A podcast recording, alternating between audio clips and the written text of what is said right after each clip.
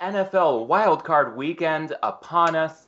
First super wildcard weekend, in fact, and it's not our first time, however, seeing most of these matchups. Scott, six games on tap, five rematches. How much stock do you put into what we've already seen from a lot of these teams having gone head to head in the regular season? Well, I think uh, you know every every game's can be different, obviously. So you got to look at every game, but you know, I'm reminded, I think it was 2000 after the 2013 season, whenever Seattle won the Super Bowl and they came back. Uh, obviously, Super Bowl winners would play that Thursday night game for week one. They played Green Bay and C- Seattle. They kicked the hell out of Green Bay in that game. And that was the year that Green Bay then went there for the NFC championship game uh, and really dominated that game. And then just had a whole cluster, you know what, in the last five minutes to basically give that game to Seattle to go to the Super Bowl again. Um, and and it, you know, and Green Bay dominated that game, even though they got dominated in in game week one of the season that year. So these are this is different times. Uh, even if someone played three four weeks ago, the dynamics of the team can be different. You know, the Raiders were in a funk for a while. Now they seem to be out of the funk. So uh, you can't put a ton of stock into it. You try to take whatever you can from that previous game that maybe is meaningful. Um, but just because someone beat someone, maybe beat them bad earlier in the season, doesn't mean it's going to repeat itself in the playoffs. These are different times right now in the playoffs. Chris, as Scott walks through that, I can't help but think of your mantra being willing to pivot from week to week. So, with that in mind, are you in a similar boat in terms of how much stock you put into any regular season matchups that we'll see repeated on wildcard weekend? Uh, well, yeah. I mean, you have to be willing to pivot, and you you you. It's an entirely different uh, dynamic now because it, there's the finality with every game. We're going to see one or two results that blow us away that are completely unexpected. Happens every year. Um, and uh, once again, home field starts to count for a little bit more. Uh, there's uh, definitely uh, a, a difference with the playoffs and the, and the home field advantage. So um, something to take into account there. Because uh, you know people that follow this closely have diluted home field advantage during the regular season over the last couple of years, and uh, uh, so for normal everyday people, they probably didn't realize it. So it's all the same, but uh, um, the uh, that's what sticks out to me, Matt and Scott. It's it, it just expect some unexpected, and you know. It, it, it's you got to bet some stuff that you don't like I mean, there's the lines are tighter here and the edges are smaller, so um, you can't really go into each game with the same confidence you had during the regular season because I, I think you're compromising your your your ranges of what would be a play a little bit uh, in the playoffs because the lines are a little bit sharper. So you're really using uh, uh, you know lower grade advantages to select one side or another than you would in the regular season. Do you find that to be true with you, Scott? Yep, I, I agree. I agree 100%. It's um, you know, it's funny, Chris. You know, for the longest time, I was doing extremely well during the regular season, and then the playoffs had come, and the stuff that I used in the regular season didn't didn't trans translate at all to the playoffs, right? So uh, it's it's just it's a different animal. Um, and you know, we've seen a lot of teams who, if you look at your rankings and your numbers throughout the year, maybe they're okay. Um, you know, the Giants come to mind. You know, a few of those years they won the Super Bowl. They were a banged up team for a long time, and then they got healthy at the end of the year and they moved on. Green Bay, when they won the Super Bowl in 2010, you know, I took them uh, at whatever their odds were, 13 to one or something, which was a little bit lower than what I would have liked to have had them at. But that team was very banged up, and I, if they could just qualify for the playoffs and they were a six seed, then I knew they were getting healthy and they were going to be a completely different team in the playoffs. So yeah, it's it's just a different, completely different animal. You've got to be able to and, and realize and um, and just take a look at things a little bit differently uh, when you get to the playoffs. I've had those same type of seasons where the regular season's great and then the playoffs are just sort of, eh, uh, last year, luckily, I had a good regular season and postseason, but in previous years, the playoffs have been a little dicey. I, I think it's going to be a good playoffs this year. I, I, just I look forward to less COVID shenanigans and uh, uh, at least with the injuries, you know the people and the effort, you're going to get it all. So uh, uh, it just it's just so much better than what we faced this year. And as we get ready to turn the page to the playoffs, let's take one more look at our records now with the regular season in the books. We've got a full screen graphic showing up for the YouTube audience. Based on these numbers, I think it's fair to declare Scott the winner of the number one seed, perhaps giving Scott some home field advantage here in a first round bye. Scott, feel free to take the rest of the show off on that note. Chris locked into the two seed, and that leaves me for the three seed. Uh, that might have turned out a little bit better for me. If only either of you had warned me about the Chargers at the Raiders last week, you guys. Yeah, we're sorry. We, we, we didn't see that coming at all. Serves me right for going head to head with the both of you. Um, as much as that game was a thriller, I'm going to have a tough time shaking it. But as bettors need to do, this can be a good exercise in turning the page. We've got a fun wild card weekend board to get to. And as we prepare to hit the ground running there, a quick shout out to the YouTube audience. Please take a quick moment to give this video a thumbs up, subscribe to the channel, and as always, jump in that chat. We'll be happy to take any questions at the end of the show. And guys, let's cut right to it. First game on the board on wild card weekend, the Raiders at the Bengals, Cincinnati laying five and a half, total of 49. And let's start in a Raiders playoff game with the guy who puts Las Vegas at the beginning of his name. Chris, what are you looking for in Raiders Bengals? Um, I'm kind of disappointed I missed the line move here a little bit. It was six and a half. Um, I, I just wanted to process this game a little bit more because uh, you had Las Vegas coming off the short week here and, and uh, an exhausting overtime win facing a rested Cincinnati. Um, trying to figure out basically what we're going to expect from the Bengals in the playoffs since we haven't seen them in the playoffs. And we know Las Vegas wasn't expected to be in the playoffs.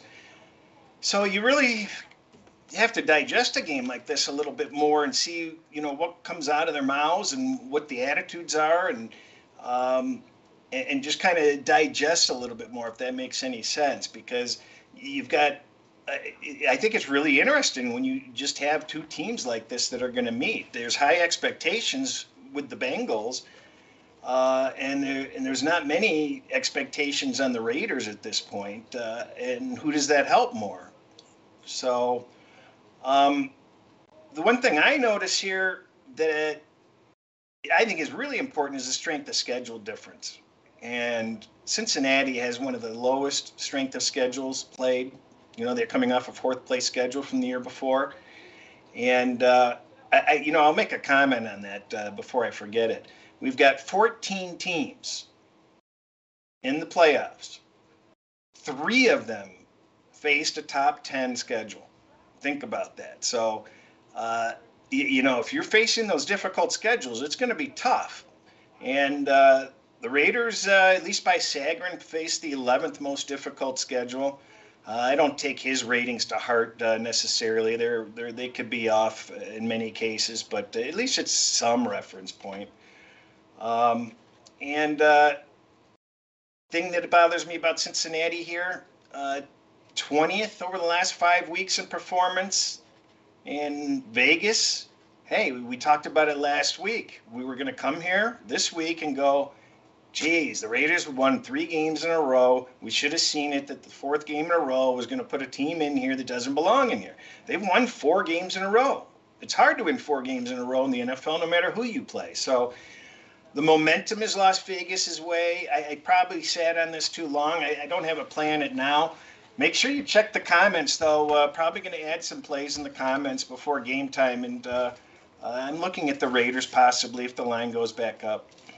And one more angle I'd like to touch on with you, Chris, as it pertains to this game. Rookie head coaches in the playoffs. Uh, Rich Bisaccia, a rookie head coach. Also, Nick Sirianni. We'll get to that Eagles Bucks game later. But interesting in the Raiders case, a rookie head coach in the playoffs usually viewed as a disadvantage. But Zac Taylor, not the most highly regarded head coach, and it's also his first playoff appearance. So, what do you make of that? Well, let's, there's also a big trend with first time uh, uh, uh, starters for quarterbacks. And uh, the Raiders made the playoffs a few years back, but Carr broke his arm or his leg or something and wasn't able to play. So he's never uh, played a playoff game. So you've got uh, Burrow, you've got two head coaches, two quarterbacks, two teams with no experience, which is actually kind of nice because then you kind of can put them a little bit on equal footing. I don't know what uh, you and Scott think, but I, I feel like it's kind of a washout. Yeah, I don't have a strong take one way or the other there. It's hard for me to develop a strong opinion uh, almost any way I look at this game. I guess the biggest edge I see in the game is the Raiders' defensive line going to the Bengals' offensive line, especially if Burrow's mobility is compromised off of a knee injury suffered late in that Chiefs game. But at the same time, that might be a wash because, for all intents and purposes, the Bengals took a bye in week 18, and the Raiders going from an overtime Sunday nighter down to the wire to the early window on Saturday. So, how much does fatigue play into that big advantage the Raiders could have in the trenches? That has me on the sidelines in this one for now. And Scott, if you are looking at the Raiders, perhaps there's some asymmetric risk. Might not hurt to go ahead and wait because a tick down from five and a half doesn't really cost you any value, but a tick back up to six might make all the difference. Yeah, I mean, your next key number is probably four. I mean, obviously, when they started kicking field goal or extra points farther back, uh, whatever it was, five, six years ago, the five starts to come into play a little bit more. But uh, I, you know, if you're looking to take the Raiders, I did take them at six and a half yesterday. If uh, for show purposes, if they would have been at plus six right now, I would take them. Uh, but we're at five and a half, so um, all I can do is really recommend to wait and see. Um, you know, like Chris said, I mean, you're watching that game Sunday night. I was tired watching the game. Like, you know, just thinking like, man, the, the Raiders are going through a lot here. Uh, and how do they turn this around and now come full circle, uh, can go to Cincinnati with the early slot on Saturday? It's not easy. Let's and and and for all practical purposes, Cincinnati had last week off, uh, at least for their for their key players. So that part is not real good for the Raiders. Um, I made the line four, so I think we've got some value on the Raiders. Uh, I'm going to rattle off these three teams to you, you guys tell me what they have in common Kansas City, San Francisco, and Green Bay. They're all in the playoffs, right? Yeah. Anything beyond Kansas City, San Francisco, and Green Bay? Uh, that that's it. They're in the playoffs, right? So Kansas City played all three of those teams at home this year. They were a home dog to all three of those teams.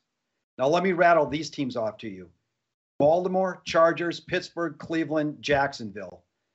All not in the playoffs other than Pittsburgh. We know that, right? Those are the teams Kansas City was favored against.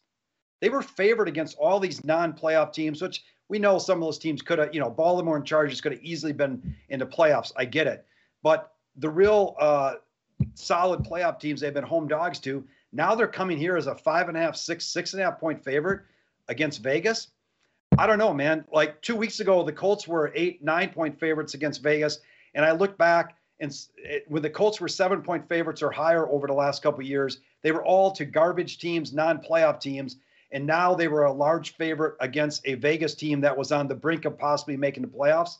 It's the same thing here, I think, in my opinion. These teams, I don't think, are that far apart. When they played back in week 11, I had the over on the team total for Cincinnati, uh, and I got lucky to get there, right? That thing ended up 32 13, but that was 16 13 late in the game. The last 10 points that Cincinnati scored came on drives of 27 and 31 yards yep. following turnovers by uh, Vegas. So there's a whole bunch of garbage stuff added at the end. That 32 13 was not representative. And we talked about you can't put stock necessarily always in those games. So uh, caveat right there. But Vegas outgained them 5.9 yards of play to 4.1 yards of play. Their success rate was almost 60% to 49% for Cincinnati. Like Cincinnati did not steamroll Vegas into a 32 13 win. So I, I just question here um, should Cincinnati be this big of a favorite? The situation obviously favors Cincinnati. I just think it's too many points. I did grab six and a half. If this would have, like I said, for show purposes right now, if this would be six, I would have made this the best bet. It's a very strong lean to Vegas, and uh, if it goes up six uh, or obviously higher, uh, I would I would take Vegas if I were the listeners as well. I had the Raiders in, against Cincinnati in that game, and it was a tough choice because I forget the circumstances, but they were particularly hit with either injuries or COVID that week. Well, you had the Gruden thing, and then um, uh, Henry Ruggs did not play in that game. So I think that was like right when all that was happening because DeSean Jackson was playing. So it was probably a week removed from Henry Ruggs, I think. Oh, it was, um, it was just days after. That's right. It was before yeah. the new head coach and uh, before, yeah. And it was, and, and I, Raiders could, should have won that game. I mean, they very well could have, and it was just a disappointing loss. So, you know, they had the week before that, Chris, they they lost 20 to 9 to the Bears. That was right after Gruden got let go, or or maybe he got let go in that at right after that game, like that night or something. And then you had the Henry Ruggs thing during the middle of the week. Um, and then obviously he wasn't available for that game. So it was right when they were starting all this stuff that really kind of hit them straight in the face and they had to deal with. Well, we got a couple strong leans on the Raiders here. Keep an eye in the comment section, especially if this line by any chance happens to tick back up to that plus six. Moving on from a game with some leans to a game with a couple of bets between the three of us. The Patriots at the Bills, another rematch from the regular season. That's a common theme in this round. New England catching four points at Buffalo, total 43. Chris, no surprise to the audience who caught our show during the regular season who you're on in this one. Why would that be? I, I bet Buffalo against uh, uh, New England the last time they played each other. Yeah, but if we look at how many times you bet New England uh, for or against, I'm guessing it's a bit lopsided. But anyway, what do you think of this particular matchup? Round three, Patriots Bills. Well, I you know I'm keeping an eye on the weather in this game because that's going to change the dynamic of uh, of a lot of what happens. Um, I I know the history of rookie quarterbacks in the playoffs, and I looked at that list today. And yeah, the rookie quarterbacks in the playoffs haven't fared very well, but Russell Wilson won, and a bunch of other, and the vast majority of the losing quarterbacks in the playoffs that lost that were rookies, boy, they they they were not good quarterbacks. So you got to kind of factor that in a little bit. So um, we don't know how good uh, um, of a quarterback we have here for New England, but I think the points are what matters in this situation. I think these teams are a lot closer in talent than people realize. And if you can get four or four and a half, I don't know how you can turn that down in this situation. It's uh, it, it's it can go either way. We've seen these teams play each other, and uh, like I said, I, I, bet New England against Buffalo the first time when New England won, and I bet Buffalo against New England when Buffalo beat New England. I trust my data, and my data says that there's value here, so I'm going to stick with New England. They uh, just for a note, they seem to have played somewhat similar schedules, but Buffalo is is if not number 32, pretty close to the weakest schedule in the NFL. So uh, be aware of that. And uh, neither team has been that exciting over the last five weeks. Buffalo's a little bit better, but they've been cleaning up over, you know, playing nonsense teams. Yeah, and I'm with you on this one. We were head to head with the Patriots last week when you had them, and uh, Scott and I took the Dolphins, but we have some consensus with the Patriots this weekend. Um, a big pivot for me. Uh, I know that they were priced near their ceiling, perhaps at their ceiling, laying a touchdown early in the week last week against the Dolphins. This time around, I don't know that all that much has changed since these teams played in Buffalo in Week 13 in that crazy win game. The Bills were laying two and a half to three, uh, you know, extra juice depending on uh, how you wanted to get at that number but I feel like these extra points are, are, almost pure value on the Patriots. I am seeing, I think some money, yeah, it looks like some money's coming in on Buffalo. So there's a chance of seeing four and a half. I'm not going to bet this yet, but I will be in play on the Patriots, holding out, hoping to see a four and a half. Um, if not, I think four is still a go. And Scott, when it comes to this game, not just from a side standpoint, but from a totals perspective, again, round three, Patriots versus Bills. Do you think that reduces any of the variance that could be in play in this matchup? Uh, it could. I, you know, I. It's kind of interesting because it, it's looking like what teens as far as uh, temperature, possibly snow. Right now, that that first game you had a whole bunch of wind, so I almost you know, maybe because I think Buffalo's a more talented team, but the line will be the deciding factor here, of course. Uh, I almost threw that first game out um, because it's just not natural. I thought the the game they played in New England, which was a neutral weather game, if you will, I thought Buffalo's talent really showed through. I think you know Buffalo's got a much higher ceiling here from a talent level. I think, uh, especially with Josh Allen, where I think um, New England falls within this frame of where they can go high or low. So I, I think Buffalo's a better team, but the problem I have with taking Buffalo is to what you guys have said.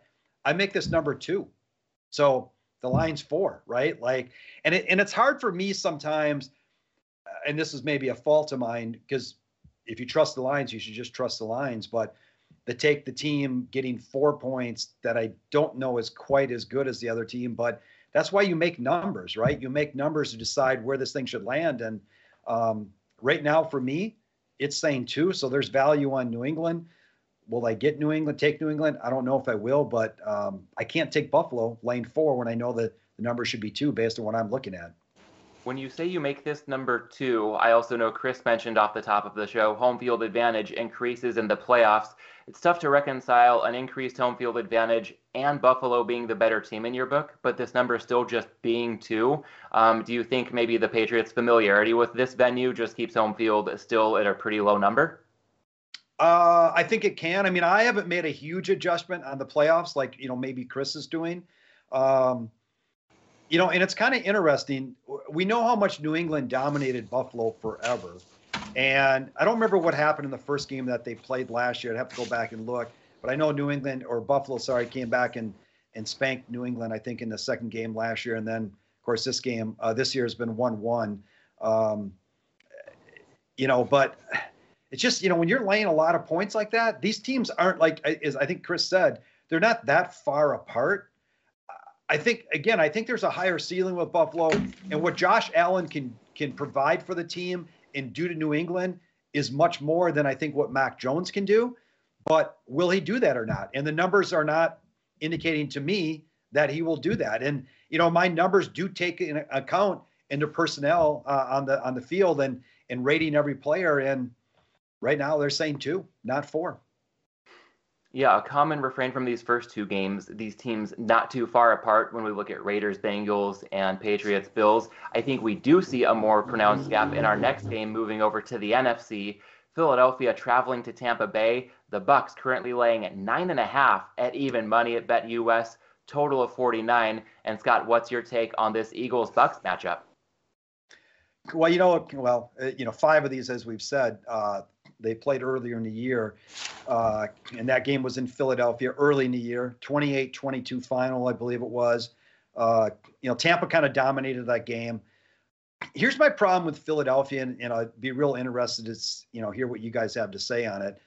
Uh, but Philadelphia kind of has made their mark this year on, on playing really bad teams.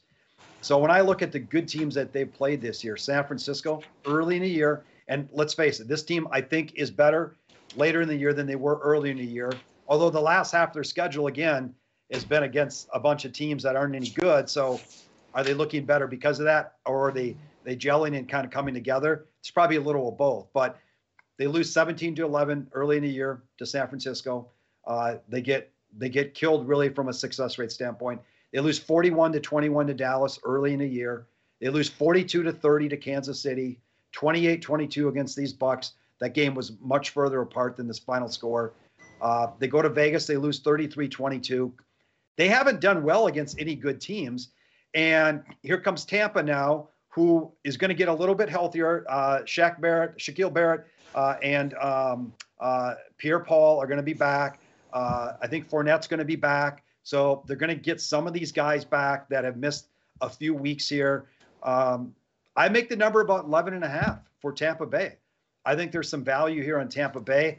I don't really want to lay this high of a number. Uh, to me, this is a perfect teasing opportunity if you can get it under three. The question is, who do you tease it with? Not really available right now. Um, so, you know, if we'll get to, I think, the San Francisco game, that went down to two and a half, maybe I'd tease it with that. So, I don't know how I'm going to play Tampa Bay right now. Um, I think they are the better team, but I don't want to lay that many points. I either have to find something through maybe some player props or something that can ta- take advantage of what I think is uh, advantageous for Tampa Bay. Or again, if I could find a way to tease because we get some line movement somewhere, but I don't know that we're going to get that. Um, so I can't play it that way. So uh, maybe a team total points. I would maybe look at that possibly, but uh, value for me on Tampa Bay. I just don't quite want to lay this many this many points on the playoffs. Hopefully, we can get a good angle and add it to the comments between now and kickoff because it seems like there's a lot of desire to back the Bucks, and I see why. Even though when I first look at this game, I have a thought about one of my bigger lessons I've taken away from this regular season. A good run defense doesn't necessarily translate to a mobile quarterback. And with Jalen Hurts, I, I first thought, okay, maybe the Eagles can make some noise. But Scott, as you touched on that was a really phony backdoor cover the Eagles had in the first matchup between these two teams. Tampa Bay's reloaded. It seems like their injuries came at the right time. They got to beat up on the Panthers twice, and then they just skated by against the Jets, and now they're getting healthier for the playoffs. And I too would love to tease them right now, but takes two to tango. Not seeing a good second leg yet. So going to stay on the sidelines as far as Tampa Bay is concerned for now. Chris, what about you? Well, it's not impossible to find places that'll take open teasers where you, you put in the first leg. And uh, um, if you have that ability, um, that's an option because there really isn't a second teaser team here this week uh, at this point. Um, my metrics actually surprisingly lean toward Philadelphia here. Um, as you touched on, the big concern is the shutdown run defense that Tampa Bay has. But as you said, Matt, this is a different type of run game. And, you know, I just know mentally from seeing it in college that when great rush defenses face, uh, you know, particularly mobile or different type of running offense, they can get thwarted. You know, they, they, they, can really get run on. And it's just such a shock to their system. So whether Philadelphia is capable of doing that, I don't know. I mean, we've got another, you know, uh, um, young coach with no playoff experience, if I'm correct. Um, young quarterback, no playoff experience. And I believe that there's at least a, you know some playoff experience on the Tampa Bay side. So uh, that's those are my concerns. So the metrics say one thing, and logic kind of tells you the other where we really end up sitting on this, as far as I'm concerned, is I can't really find any value unless that line were to shoot up to 10. And I'm not even sure I want, I wouldn't, I would not even be betting Tampa Bay at minus seven personally, even though I know other people would just, you know, uh, carry bushels full of money to bet it at minus seven. So um, that's where I stand on it at this point. If something changes, I'll put it in the comments. Here's here's here's my concern with Philadelphia. I was just looking back at that game they played. Uh, Philadelphia had a success rate of 40%. The run rate was 52.5%. So they were they were doing okay running the ball. Their pass success rate though was 32%. And I just get concerned because you got to figure Tampa's going to score. You know, Philly's defense isn't bad, uh, but you got to figure Tampa's going to put some points on the board. And so obviously Philly, and I agree, you know, the, the, the, run game Philly brings to town, that doesn't translate to your traditional run defense. So um, it, it's hard to understand, you know, how well Tampa Bay will defend that. But can Jalen Hurts, can Philadelphia, can they throw the ball if they're down by 10, 12, 14 points uh, and, and get back in the game? I don't know. Uh, they didn't do it early in the year. They were, you know, a little bit better late in the year. But again, I mean, who did they play late in the year? Washington, Jets, Giants, banged up New Orleans team, banged up Denver team, Giants again. Um, you know, they, they haven't played a lot of good teams lately. So it's hard to know how well this team has progressed throughout the year um, to where we're at right now as well three rematches down, two to go, but not in this next game. The one first time matchup on the wildcard weekend slate, a classic rematch from a lot of great 90s NFC playoff games. San Francisco taking on Dallas. The Cowboys laying three with a little bit of extra vig at home. Total 51. You guys both have plays on this. Scott, let's kick it off with your look at the total. Yeah, I played over. I played it at a, a little bit more advantageous number yesterday, 49 and a half. I would play this all the way up to 51, though. Uh, you know, I make the total somewhere between 53 and 54. I think San Francisco is going to be able to move the ball on on this Dallas defense. This Dallas defense has some good pass rushers. I question their secondary uh, and just the dynamic game that Kyle Shanahan brings, uh, you know, to the table. I think is going to cause problems for Dallas uh, in terms of San Francisco being able to move the ball. I mean, Deebo Samuel the, the guy's phenomenal the way they use him. Obviously, we know Kittle is a monster uh, as well. You got to get production out of Jimmy G. That's always questionable, of course, but I think they're going to be able to move the ball and score. Uh, and and I think Dallas is going to be able to score as well. Um, you know, this is a pretty good Dallas offense.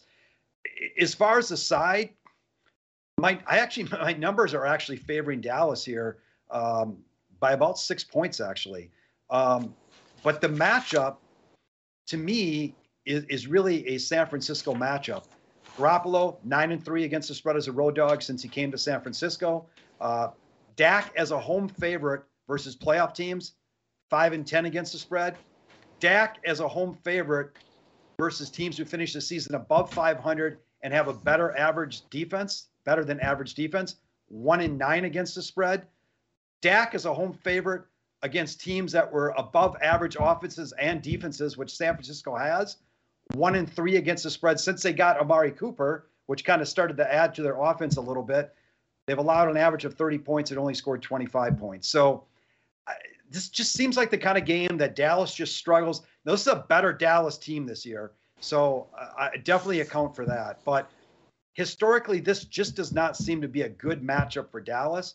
And I worry about that. But like I said, my numbers support Dallas.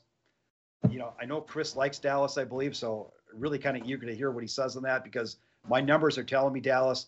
Um, but historically, the matchup with how Dallas has performed against these teams doesn't necessarily support it as you talk about the matchup, Scott, I'm reminded of just last week, the 49ers Rams game, similar kind of deal if we look at power ratings versus how these teams look to go head to head. Of course, Jimmy G and Trent Williams anchoring that offensive line going to be big factors for San Francisco in this one. But I do think, like you said, the Niners style of play can perhaps negate the Cowboys pass rush and make the aggressive Dallas secondary a little bit less of a factor in this game. That has me leaning the Niners' way. But as you alluded to, Scott, we've got Chris on the other side. So, Chris, tell us how you're looking to back Dallas in this one. I came up with the exact, uh, just short of uh, Scott's number. Uh, so we're thinking alike on this. Uh, obviously, I have concerns with last week. I, you know, Garoppolo was inter- uh, interviewed after the game, and he basically said that they gave it all and spent all their energy and, and just I forget exactly what his verbiage was, but basically uh, he gives you the impression that they left it all out on the field. And when you had when you come off of a game like that, um, you know sometimes you don't bounce back as much. Uh, you know maybe you're just a little bit slower to start uh, that next game and, and, and, kick it into game gear. Uh, I have uh, Dallas actually is the fifth best team over the last five weeks overall. So after they went through that midseason slump where we started to worry about them and they had the injuries and the COVID, they've come back. I mean, it hasn't been the, be- the best of competition, but nevertheless. And San Francisco, I thought actually was probably doing better than what they are, but they're middle of the road over the last five weeks. It's it seems like they're up, down, up, down, up, down, and there's just always some new issue with them every week. And everything went their way last week. Uh, I had San Francisco, and even when they were down 17 nothing, wasn't happy about it, but I wasn't chalking it up as a loss. I, I honestly thought that they were going to come back. So I just think, uh, uh, you know, at three or two and a half, I, I definitely like uh, Dallas in this spot. I I think the the team total, if you get a 27, is worth looking at uh, going over with Dallas. Uh, and I like the over uh, also. I think uh, the, I don't think either team is going to stop either team, quite frankly. Uh, except unless they self, you know, unless they self-destruct, quite frankly. I think both of these teams are going to be able to move. Uh, By the way, teams... I was just going to say to that point, Chris. Uh, these two played here last year. I actually had San Francisco lost that bet. I think San Francisco became a, a favorite kind of late, right before that game it's I know it's different personnel. You had no Dak and stuff. That was a 41-39 game last year.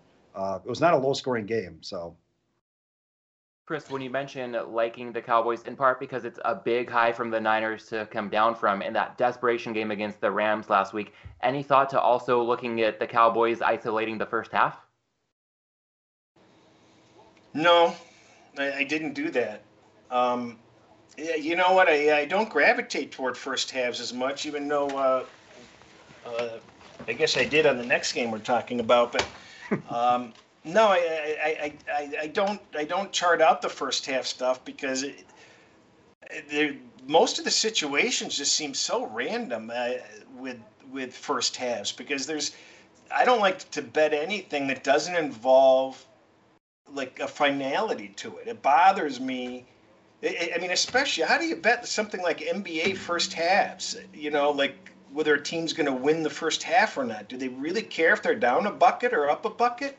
I mean, I want my team to be making, uh, you know, as much effort as they can uh, to win the bet. And when you isolate first quarters and first periods and first halves, you're not necessarily going to get that preaching to the choir, Scott and I had a great bet on the Bucks laying four and a half in the first half. Uh, that number closed in the ballpark of a full touchdown, as it probably should have been lined all along.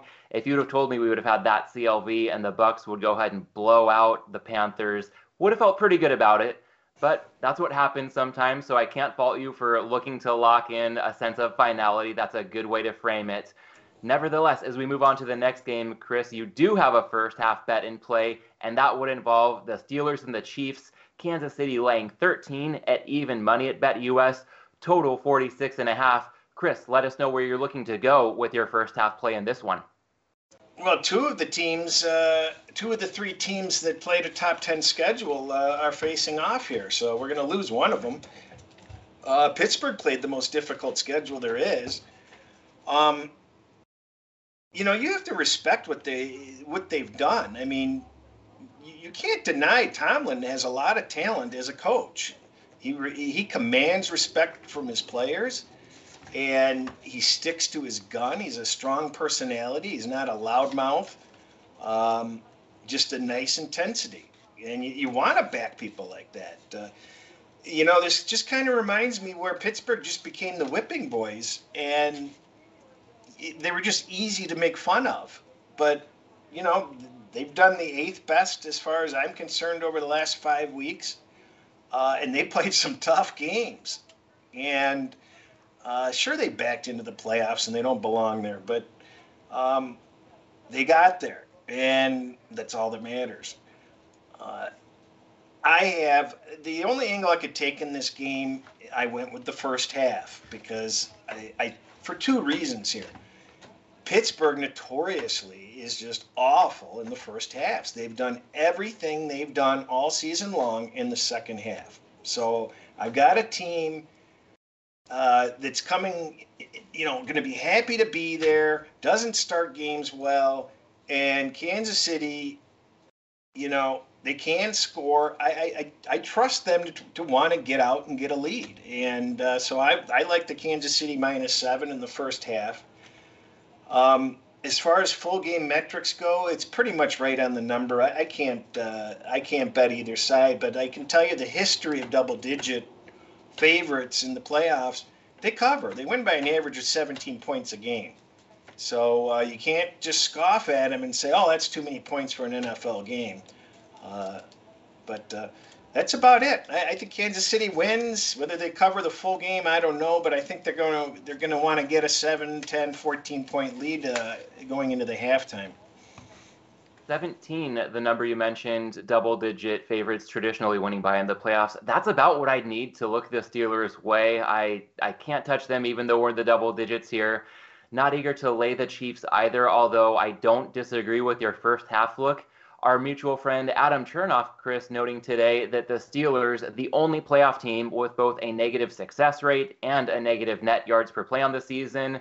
So, yes, they're in the playoffs. Can't take that away from them. But this could just be a nightmarish matchup, especially if we see anything like a repeat from week 16 when the Steelers headed to Kansas City and got smoked. And Scott, in that game, you know injuries really well. Uh, Tyreek Hill was limited. Travis Kelce was out looking like they'll both be in this time around, but might be limited once again. What do you make of those key factors for the Chiefs' offense as it pertains to possibly getting some distance from the Steelers once again? Well, I mean, Kelce will be huge, obviously. Uh, Hill, we'll see. You know, they, they used him very limited. They said he's going to be okay for this week. Uh, you know, let let's see. Uh, you know, I'm always a little cautious of that. Um, but you know, this game kind of falls into where Kansas City really succeeds, and that is a they're a big favorite. So their last 20 games, lane seven or more at home, they've allowed 21 or more in only five of those 20 games. So they're not giving up points when they're deemed to be the far superior team.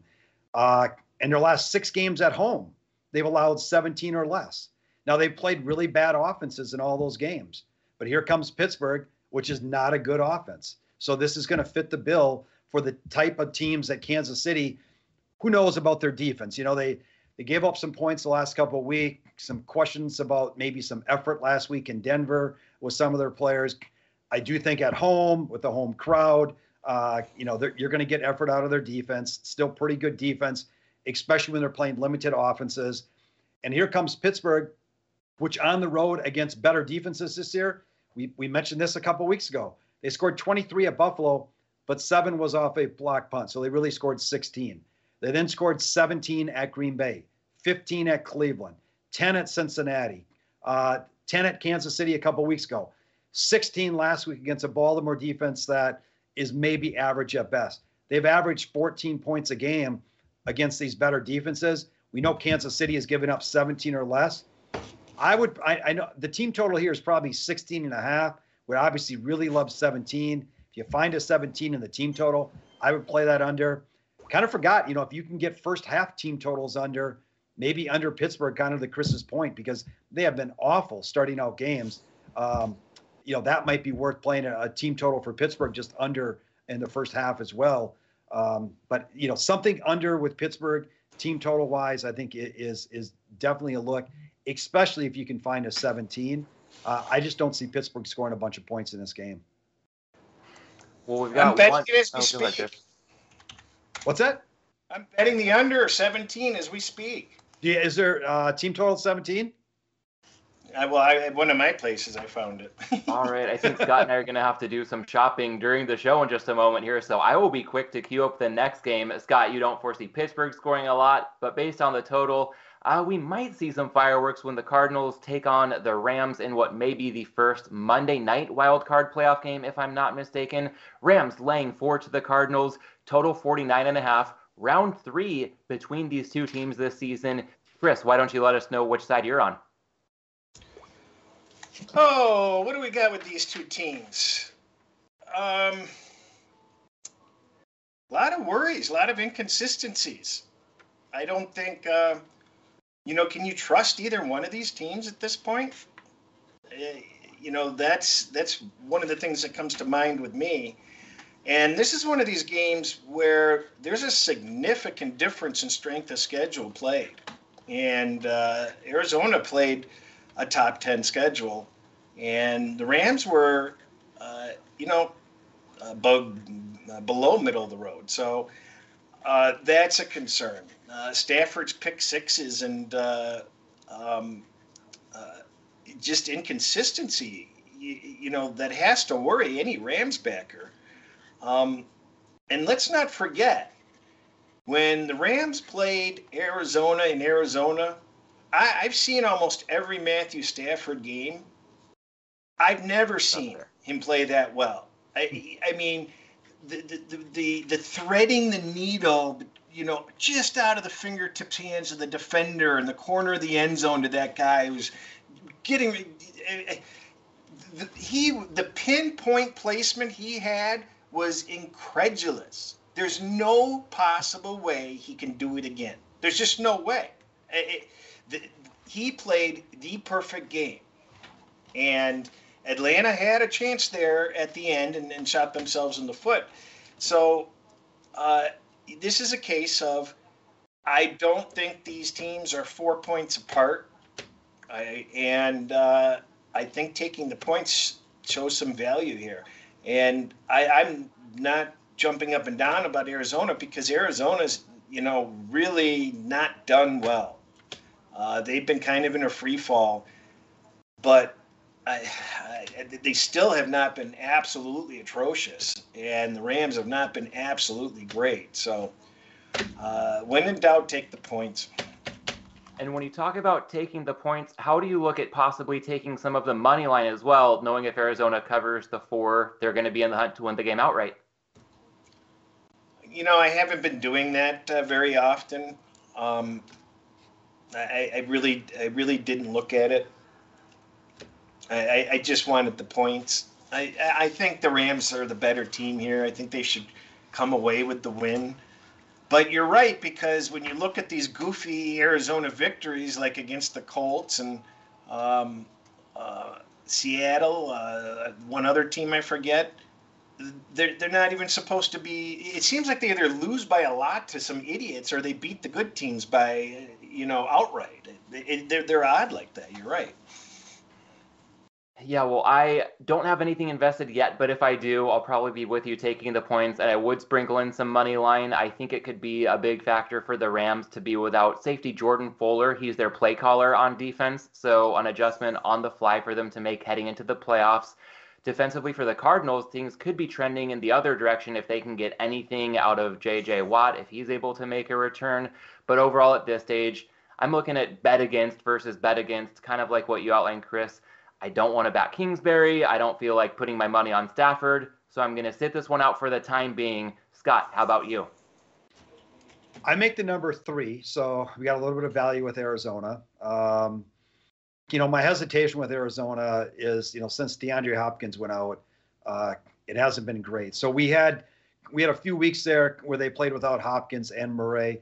Um, from a success rate standpoint, just kind of reading my notes here, when they had and Hopkins, they had about a 50, I'm going to round it up, 53% success rate. And passing the ball, they were at about 52%. Since Murray's been, uh, I'm sorry, since Hopkins has been out, but they've had Murray in the games, they've gone from that 53% success rate down to about 49, drastic difference. And the passing rate has gone from about 52 down to about 46% success rate. It's it's hard to ignore that. I just I just I struggle um, you know, we're just not seeing a lot of good things out of Arizona recently, and and that uh, that makes it tough for me to back him, even though the numbers are slightly valuing him there. You know, this total is pretty high at 49 and a half. My numbers, just based on personnel, make it about 51. So, you know, it's a it's a little bit over to where the numbers at. But, you know, the Rams and 49ers last week, that total was 44 and a half. Uh, I bet it over. I, I, made the number closer to about 48. It went up to about 46 and a half, I think, by game time. Um, I had San Francisco over the team total. I played an alt, alternate team total over in that game. I got lucky in all three of those. That game probably should not have been that high scoring. And obviously, it took that last score at the end to really have all those things come home for me. Um, and I, I point that out because the Rams are, since the beginning of last year in SoFi Stadium, they're at 11 and three to the under as home favorites, and that that third loss, of course, uh, to the over was last week's game. It probably should have went under as well. So I, I can't I can't get there yet from a number standpoint. I want to look at this a little bit closer. This to me, this is a pretty high total. My numbers support Arizona. It's very hard for me to really back Arizona too much because I've just seen this decrease in production. Um, but to Chris's point, like it's hard to trust the Rams lane points. And by the way, the Rams at home favored against, let's call it playoff teams this year for the most part. They lose 37 to 20 to Arizona here.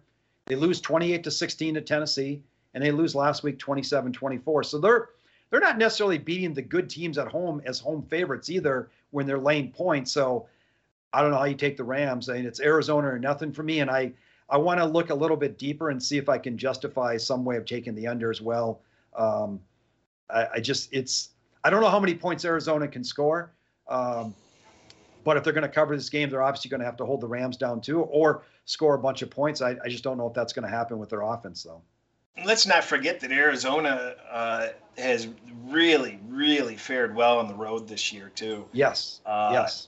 I, I, think that they're happy to get away from home for whatever reason. Maybe the nagging wife and, and annoying kids. Uh, you know, who knows? But uh, um, and but my my only other concern with Arizona is I, I think uh, Kliff Kingsbury is showing that he's not a good coach. I, I, it, some of the errors he's making, some of the strategies that he's doing are, are painfully evident, uh, unfortunately. Chris, as you touch on the Cardinals' home road splits, that can lead us into our Q&A because we have a question from the live chat noting that we mentioned home field advantage being a bigger factor in the playoffs. Question asks, which stadiums would you say will have the bigger and smaller impacts? And I'll give you guys a sec to think about that because I don't want to forget about the Packers and Titans on bye this week. Perhaps in Lambeau Field or even in Nashville, we might see those home field advantages magnified, not only because of this being the playoffs and those teams having first round byes, but they also had late regular season byes in week 13. So home field advantage may loom especially large for the one seeds. Any stadium specific factors that you guys are building into your projections for the playoffs? Well, I think you just have to, uh, you know, the Buffalo and New England are used to similar weather, but um, as long as it's not windy, the cold probably favors Buffalo a little bit. Um, I, I, think, uh, you know, anybody that has to go to Green Bay, it's a big disadvantage. Uh, you know, that's a culture shock to a small town city. Uh, it's it's sort of like going to it's like going to Hickory in the in, in Hoosiers. You know, uh, they're all about the team. so, uh, uh, Kansas City, uh, you know, obviously has, has, been a tough place for for teams to win. I don't think the Rams have a home home advantage. I think that you know I'm not crediting them anything because they haven't played well at home. I don't think in Las Vegas for whatever reason in these earlier start games, they end up doing okay on these East Coast trips. If you look back, uh, you know, some way somehow they do okay.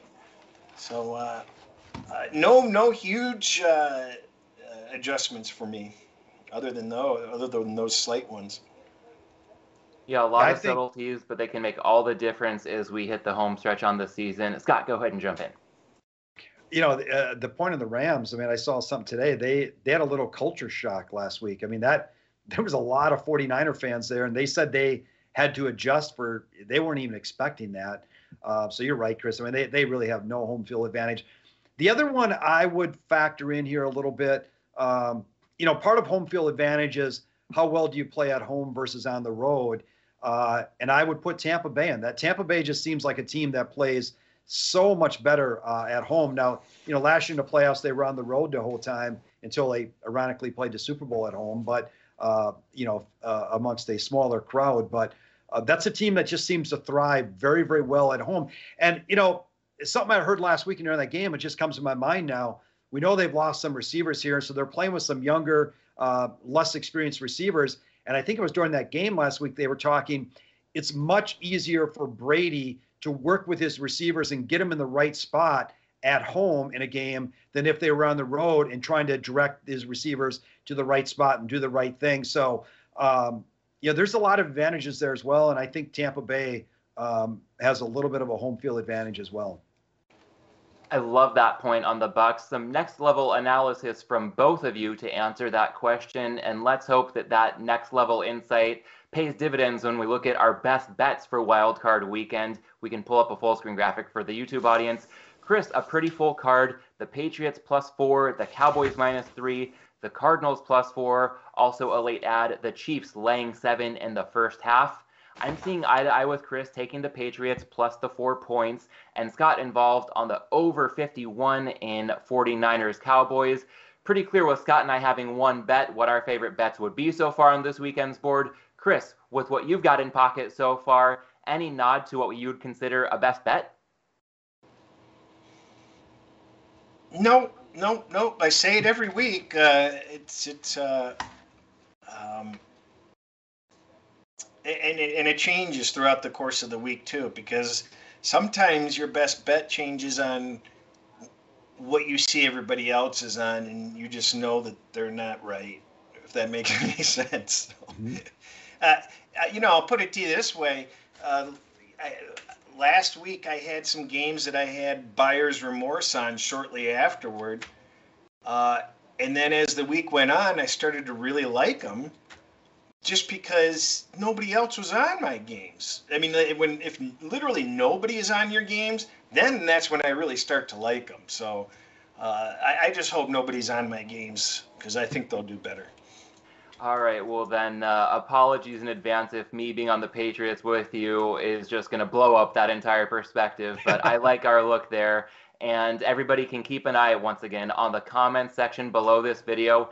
Anything between wildcard weekend or early divisional lines before we do the show again next Tuesday, our picks will go in the comments section below that video. So keep an eye out there. And guys, one last thing I wanted to touch on as we hit the home stretch here when we look at the playoffs versus the regular season, I wanted to see if you had any quick thoughts on how your handicapping process changes. Scott, I know there's a good point you can make. Now that we're in the playoffs, a lot of futures updated teams to win the conference, teams to win the Super Bowl, but it's not necessarily the best value you can get if you're simply taking that plus number, considering something like a money line rollover possibility. Why don't you lay that out? Yeah, I mean, if you're looking at, uh, let's just take Tampa Bay, for example, and say, you want to take Tampa Bay to win the Super Bowl. I was looking before the show, one of my books, they're, they're seven to one, right? So you could bet a hundred bucks and you're going to win 700 bucks on that transaction if they win the Super Bowl.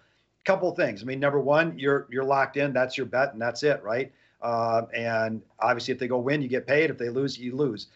But generally speaking in the playoffs, by betting the money line for these teams and just rolling that over every week gives you some better odds. Like I was playing with Tampa Bay and you've got to, you got to guess a little bit who they're going to play and maybe what the money lines will be for them in subsequent games. But just kind of with some wild last guessing, you could probably get eight to one with Tampa Bay by just rolling over the money lines. And and obviously that's dependent on who they play and what those lines are going to be. Uh, but generally speaking, playing the money line and just rolling that number over is going to give you a little bit better price um, uh, than if you take a future bet. And not that I necessarily suggest this, but you've got flexibility there because you could stop at any point in time, obviously, and take your winnings and go home if your team keeps progressing. You, so you wake up one day and say, "I'm not going to bet them anymore." But so I think you you you get generally speaking in the playoffs a little bit better odds by rolling it over. So just keep that in the back of your mind. Take a look at that as uh, another way to play any kind of futures bets in the playoffs as well. Yeah, and just to quickly explain, uh, may, some people may be confused on that. It, you know, if you, if you want to bet hundred dollars on it, you just put the hundred dollars on your team, and if you win, whatever you got back, put it back in on the next next game they play, and just keep on doing that. So you're still working with that same hundred, and, and all the money that you've been returned, you put that back in. Yeah, well, I don't have the option to do that for my team because my team's not in the playoffs. But if anybody's looking to back their team uh, just for the hell of it, I think that's a much more advantageous way to do it, both for the better payout you're likely to get, as well as what you guys have touched on the value of that flexibility. If you ever want to bail for any reason, you've got that option with the money line rollover. That'll take us to the end of our look at wildcard weekend.